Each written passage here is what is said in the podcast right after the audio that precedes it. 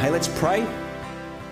And then we'll get at our message today. And we're still in this theme, we're still running uh, with this idea of being shaped. Like, as we start this new year, we want to start with our thinking of, of what is shaping us. What is it that we're pouring into our lives or, or allowing to come into our lives intentionally or unintentionally that's shaping us, that's influencing us, that's, that's directing our, our practice of life and, and our practice of our faith. So uh, that's, that's where we're at at the moment. Hey, let's pray and then. Uh, then we'll get into our, our work today. Lord, we want to thank you again uh, that we can come and you have given us your word to guide us. Uh, we're not left alone to work out how to live this life that you have designed us to live, that we can look and, and see what is, what is the way that you have for us to live. This morning, as we've already said, we pray your spirit would be at work in our lives and our souls, revealing, illuminating truth, stuff that isn't even said from the stage, but we, it triggers some kind of truth there.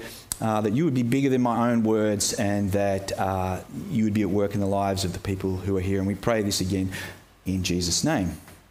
Well, we have. We've begun this year uh, of, of looking at what it is to be shaped, what's shaping us, and all that sort of stuff. And we started uh, our Summer Psalm series. We started by looking at being shaped by the Word of God, allowing the Word of God to be something that shapes us. And, and we based that in Psalm 119, and we looked at that, and we saw there Psalm 119 has as its overarching kind of idea that the Word of God ministers and shapes the inner spiritual life of the, of the Christian, for want of a better way of putting it. I know it's the Psalms, it's the Old Testament, but that's essentially what's going on.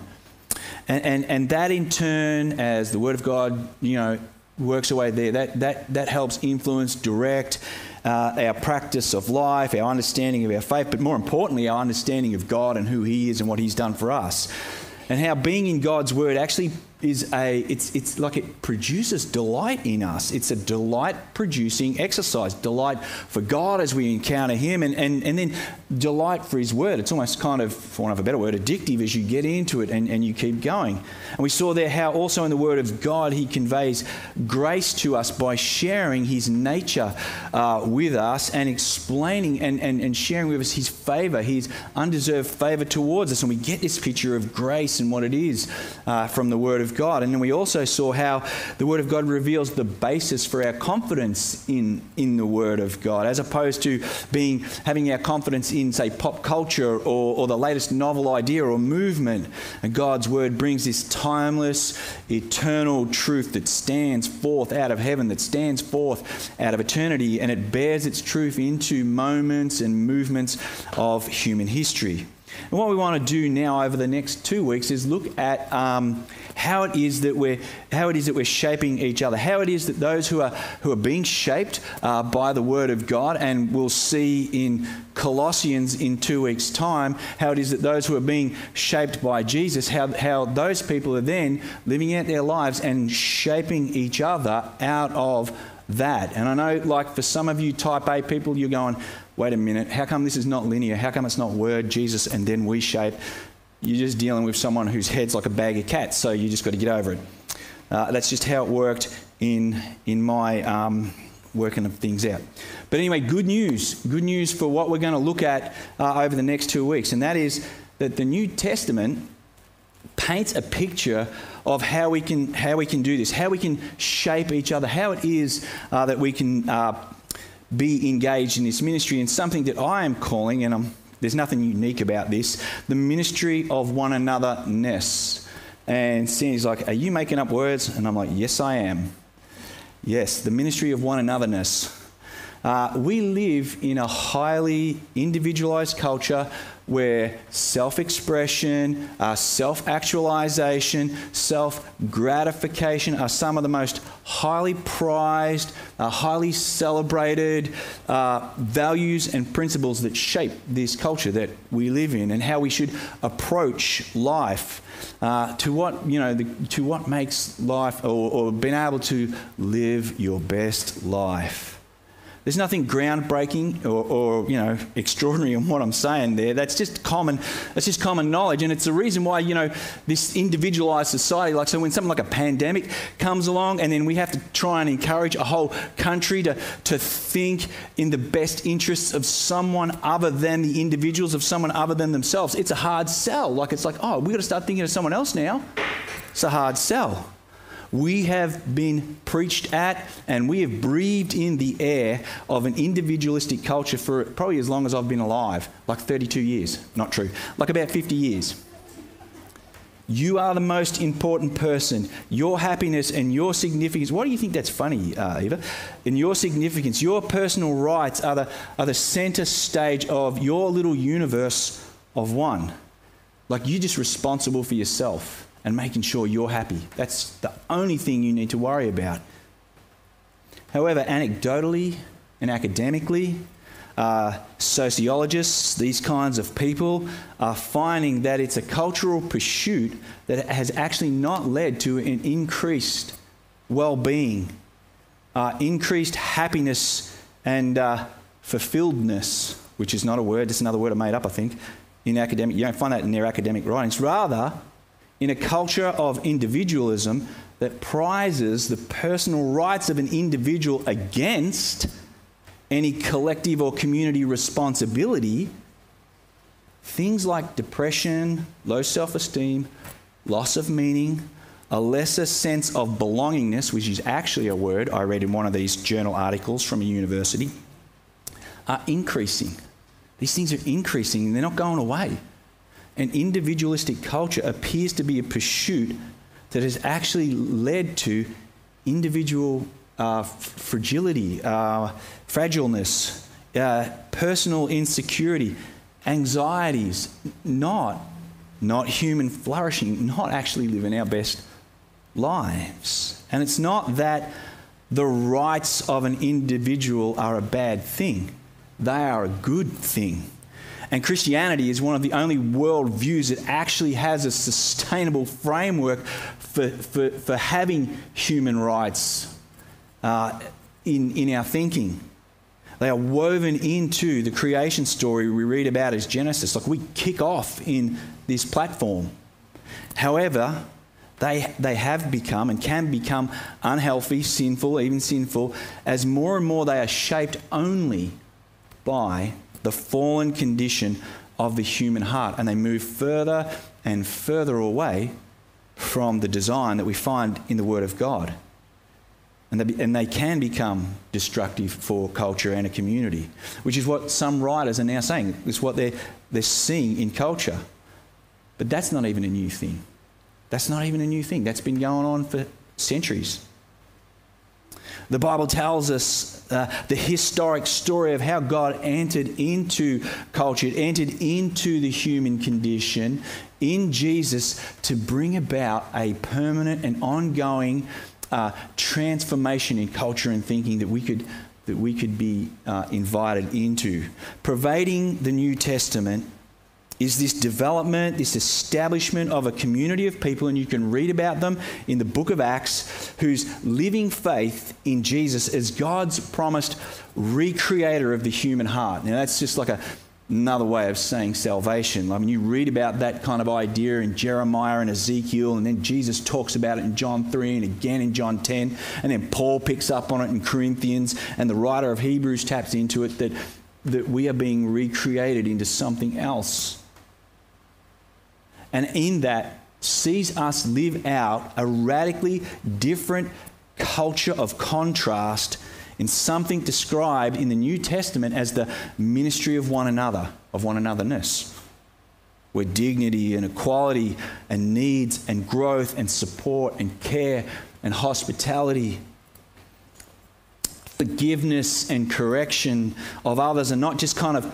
arbitrary preferential ideas they flow out of the individual's unity with Christ and they get expressed in a corporate community. And we often hear the phrase that Christianity is a personal faith. And it is. It's, it's, it's, it's deeply personal. It's very true. But that's only like half of the story. It's deeply personal, but its goal is community. Community in which we minister to each other and shape each other, and out of our own shared personal experience with Christ. The Bible knows nothing of individualism when it comes to faith. And that's because the Bible itself, which describes life and describes faith and all these kinds of things, that it flows out of the heart and the mind of a God who himself is community, who shares himself with us, who himself ministers to himself and to us. Like that's the design script that's coming to us. In the New Testament, the phrase one another occurs on a very regular clip. In fact, there are about a, over 100 occurrences uh, of this actual word one another, and, and mainly in the phrase one another and occasionally in each other. That's how it appears. However, it's the, the sort of the 59 to 60, depending on what translation you roll with. We've rolled with uh, 59. Uh, uses of this phrase as a relational command. From, from a relational command, it comes from Jesus himself. Or some of the New Testament writers and apostles you know, lads like Peter and Paul, in fact, Paul writes about 60% of these one another commands that form the framework and, and just build this picture for this ministry of one anotherness, this, this, this beautiful tapestry of what it is to move toward each other in a, in a new way. Perhaps the most well known expression of these one another collections uh, is Jesus' own instructions to his disciples there in, in John 13, uh, 34 to 35. In two short verses, Jesus uses the expression one another with the command to love unconditionally and impartially and sacrificially three times. If we claim to be in a relationship with Jesus, then the outworking of that is this enhanced relationships with others. Uh, we are to be this, this kind of love that Jesus is describing here to one another. Or at least that's what Jesus says, that's what he claims. The unconditional loving of one another will be the evidence that you actually know what it is yourself to be unconditionally loved by Christ. Like you know what it is to have the God of the universe come in, look at your messed up, jacked up, pretty crazy life, and go, Yeah, I, want to work with that. I want to I want to journey with that. I want to labor with that.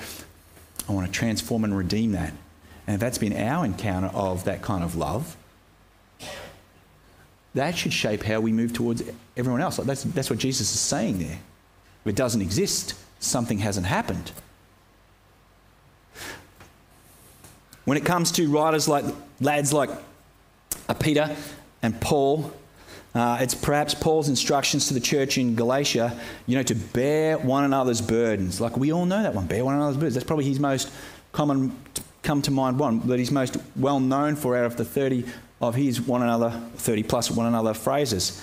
Peter has about eight of these, and out, and out of his commands, like he's like, you know, loving one another, living with one another, serving with other, be hospitable to one another.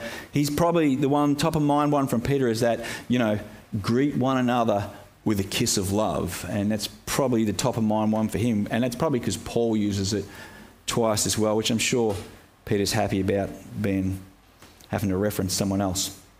Wherever it's Jesus, whether it's Paul, or whether it's James or John or the writer of Hebrews, these one another statements provide the relational environment for how we are to be shaping one another uh, in an expression and practice of our faith. Like these things are practical, they're the outworking of things.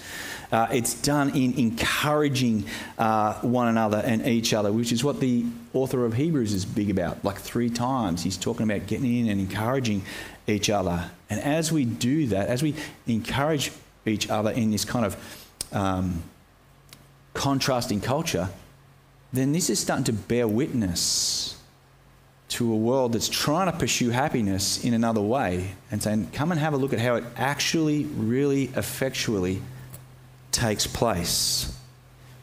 In fact, you know, I think it's a great exercise just to go through, just to read through these 59 one another instructions. And Steve has kindly printed them up there uh, on those um, banners where you can just read through them. And, and just as you read through them, like just kind of meditate or think about them and ask the question. And like this could be it. This could be the sermon for the day. Like this could be, let's stop and just do this as a practice and just thinking thoughts in my head. But am I like this? How do I live out the instructions that I'm reading here uh, in, in my church family, uh, in, in, in my small groups, in my, in my family at home? How do I live these things out on what I post and communicate in my social media space? Because these things are first and foremost instructions on how Christians are to be towards each other. They are to shape what this community should look like. And then again, as I said, as that takes place, what is on display is this contrasting way to live, a new way to live, a contrasting culture of one anotherness that should be a picture of human flourishing, of deep and genuine relationships. And these are behaviors that don't come easily, naturally, but they do come out of an encounter with Christ. Like that's the origin. That's where they stem from. And out of an out of an overflow of a relationship with Jesus, they happen. But they're not done solely unto Jesus.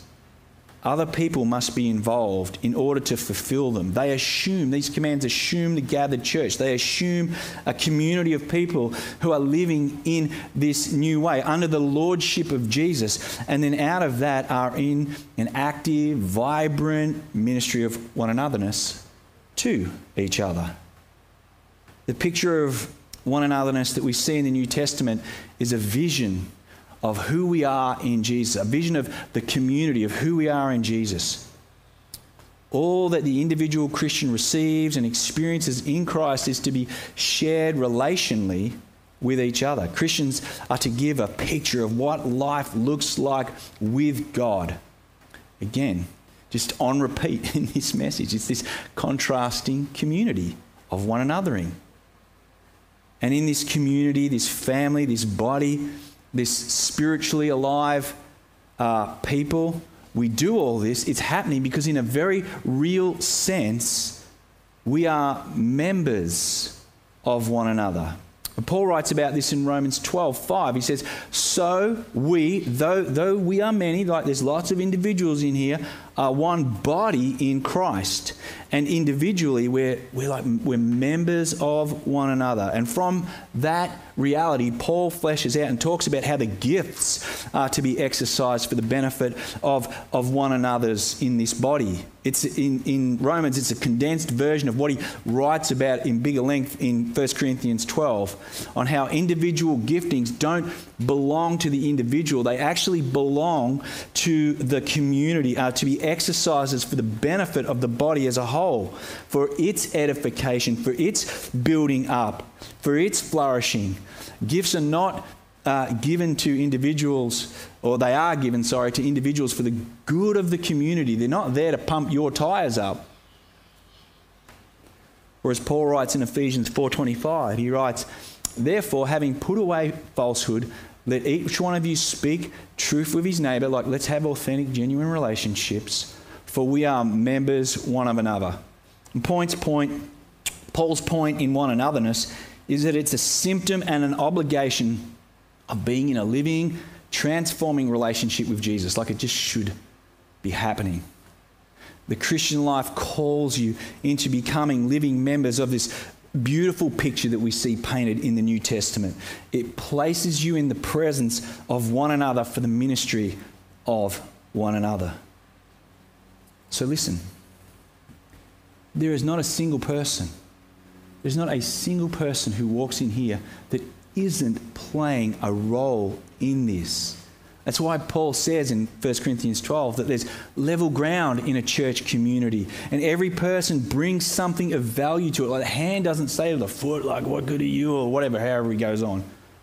Because every person has been placed and purposed there by the Holy Spirit. So no one should come thinking, you know, what, what good am I? You know, I don't, I don't play piano, I don't preach. That's, That's crazy thinking. In fact, when, when that begins to happen by, by people who think they're a little bit more better than everyone else, Paul just kind of gives them a clip and says, You pull your head in. At a bare minimum, that's probably a poor way of saying it. What you are, eh, it, when you come, your presence is encouraging, it's building us up. It's building us up through sharing your faith with us. Like we, we look across the room and we go, there's another sister, there's another brother, another brother, another sister, another brother that, that, that knows what it is to live this Christian life, that knows what it is to, to try and live out a Christian life and, and, and work out what that looks like in a marriage and what that looks like in a, in a workplace and what that looks like at a school or a university. And we can look across and go, they share a same experience that we will not get anywhere else. Like, let's be talking, like, how's your week been? What was it like at work? What was it like at uni? How is it that, how is it that, our, that our life in Christ is just being smashed or, or coming out in these spaces? Like that, you don't get that opportunity anywhere else but when you're one anothering. So you don't need a degree or anything. You, you just need to be able to hold a conversation and have Jesus in your life. And you're a deeply significant, valuable piece of our community. That's that's what we're reading here. You, you, you don't need anything but a living, transforming relationship with Jesus to be able to be in the ministry of one another. The gathered church, whether it's in a church building like this, or it's in a home, or in a small group, or some other organized gathering, is where we get to live out this vision, this contrasting culture for our joy, for our edification, and also to bear witness to a world that looks on to the goodness of God one anothering is a living picture.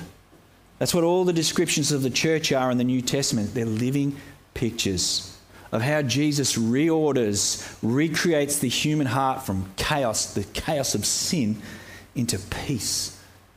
To reorder and recreate a community of peace, of radical love, of service, of generosity, of forgiveness and accountability. And that picture doesn't get painted unless we actually one another together. Like, how can, how can we forgive one another where there isn't even a relationship with the opportunity to sin or to offend or do something harmful to each other? That's what Paul's writing about in Ephesians 4. In the same passage there, he says to, for us to be tender hearted to each other. Like, like, don't be proud, don't be aggressive, like when somebody wrongs you, we've got to be, have this tender heart towards one another. Or how can we bear one another's burdens when we don't even know what those burdens are, let alone if someone's been actually overtaken by those burdens? We read that in Galatians 6. How can we share a burden if we're not actually journeying with each other's stories, if we're not having conversations about this sort of stuff, like we're not, we're not one anothering? How can we unconditionally and sacrificially love one another if, if we're at a distance to each other, if we're kind of like indifferent to each other? The local church and its expressions of community, like s- small groups and uh, coffee catch ups, these kind of things, not, not, not just here, but in other places, are the primary context where we live out our one anotherness, this one anotherness that we find in Scripture. And all of these one another's, all 59 of them, are necessarily reciprocal. They are, they are a two way relational setup. They are both ours to receive and enjoy, but they are also to be reciprocated and extended.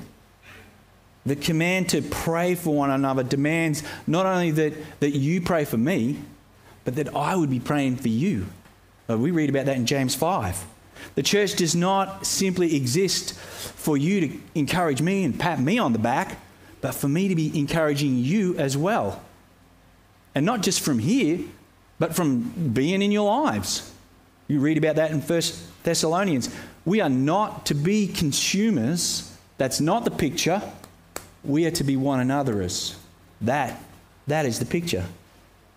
It's impossible to be devoted to one another, to honor one another, to live in harmony with one another, to admonish one another, to serve one another, to bear with one another's burdens, forgive one another, comfort one another, teach one another, show hospitality to one another, employ the gifts that God has given you for the benefit of one another, pray for one another, confess your faults to one another if we never or we very occasionally gather, see, or just hang out with each other. There is no point to these 59 commands, and I've only just rattled off about a third of them, unless they are there to describe the, what those who are united in Christ look like when they gather. They only make sense, they only cultivate human flourishing and develop faith and love for God in community. They don't work in splendid isolation. And so, how are we shaping each other? How are we, how are we participating in this ministry of, of one anothering? Do we desire to learn how to unconditionally love by being in each other's lives, uh, to, delight, to be delightfully inconvenienced as we bear each other's burdens, as we deepen relationships with prayer and hospitality? Is there a spirit fueled desire to become more like Jesus through the ministry of one anothering? Like as we start this year, how we, how we shaping each other? Does it, does it look like this beautiful picture that's being painted throughout the New Testament? And no doubt about it, the impact of COVID 19 has made this a very hard picture to paint. And indeed, at times and, and on, on some occasions, uh, there are still some circumstances where it is seen it's not wise and it's not safe to be one anothering in this tight community sense. But as this year opens up, it's our prayer for one another that we will engage with increasing measure in this ministry of one another. And, and maybe, maybe you're not ready. Maybe you're not ready to, you know, be back in large groups and that just yet, or, or come to church just yet. It's still not feeling safe. Um, you know, maybe you're not making just a preferential choice. There's, there's valid reasons there. Then, then how? Then how, how can we be doing it if we're just not ready yet, well, it, get on the phone. Ring. Ring a brother and sister. Or, or, organize a smaller gathering in a home, maybe. Catch up for coffee. Go on the walks. Go on prayer walks.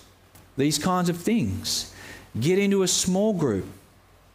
And if you don't want to meet in person, do it on Zoom. I know we all hate that, but um, we, we have to be intentional about this.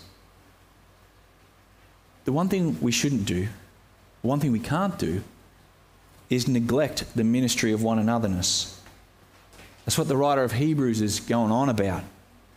He's saying, encourage one another. It's hard work being a Christian in a culture that is driving the other way. Encourage one another, he writes. Spur one another along, he writes. Don't, don't stop meeting to, together with one another. Don't stop shaping each other in our relationship of faith with Jesus. That our hearts might grow cold.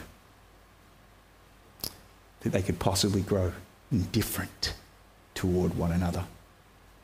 Lose that love that Jesus spoke of about one another.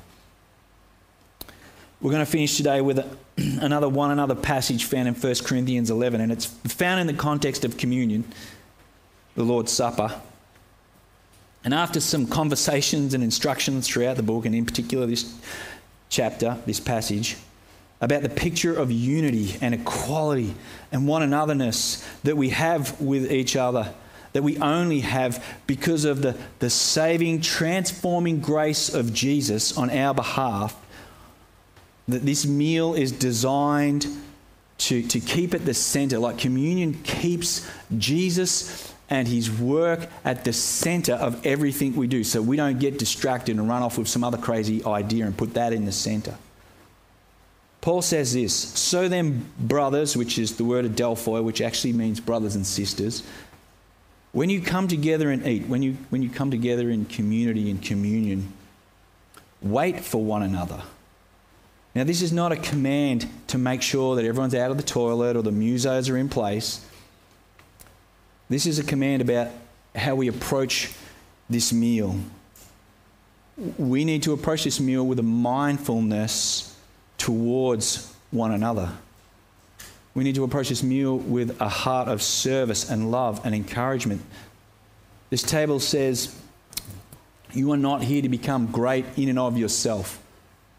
This table says greatness is actually found in serving others. Like this table doesn't exist unless Jesus has first served us.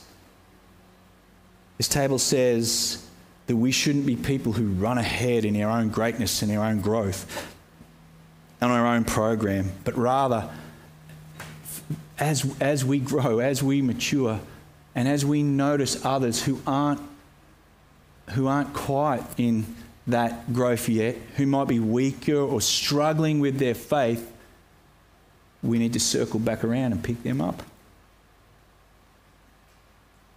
We wait. We don't just run ahead on our own program. We look and we see each other and we invest and we wait and we circle back around. That's the intent. That's the thinking here. Don't be so indifferent to the people around you that you just don't care about them as you come to this table. And the reason is because this table is set by Jesus. This table is set by someone who waited for you, who circled back around every time in your Christian life when you fall over, when you when you kind of don't make it. Jesus is not going, "Well, you can't keep up, brother. Catch you later. Hope you make it." He's like circling back around. Yeah, I knew you'd do that. Let's go, Mason. So as you come forward and grab communion this morning, maybe perhaps, uh, you know, stop and prayerfully grab a couple of these one another passages.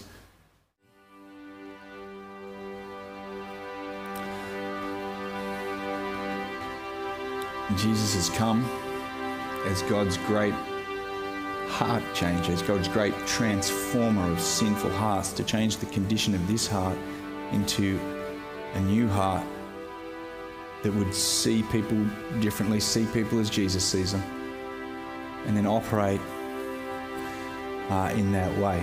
It's only possible that that can happen because of what Christ has done for us. We don't do that in our own strength. And as we drink and as we just think about this this morning, we are grateful for the life that Jesus has wrought in us and also invites us into. So we give thanks for that this morning as we drink together in the unity uh, of that common experience.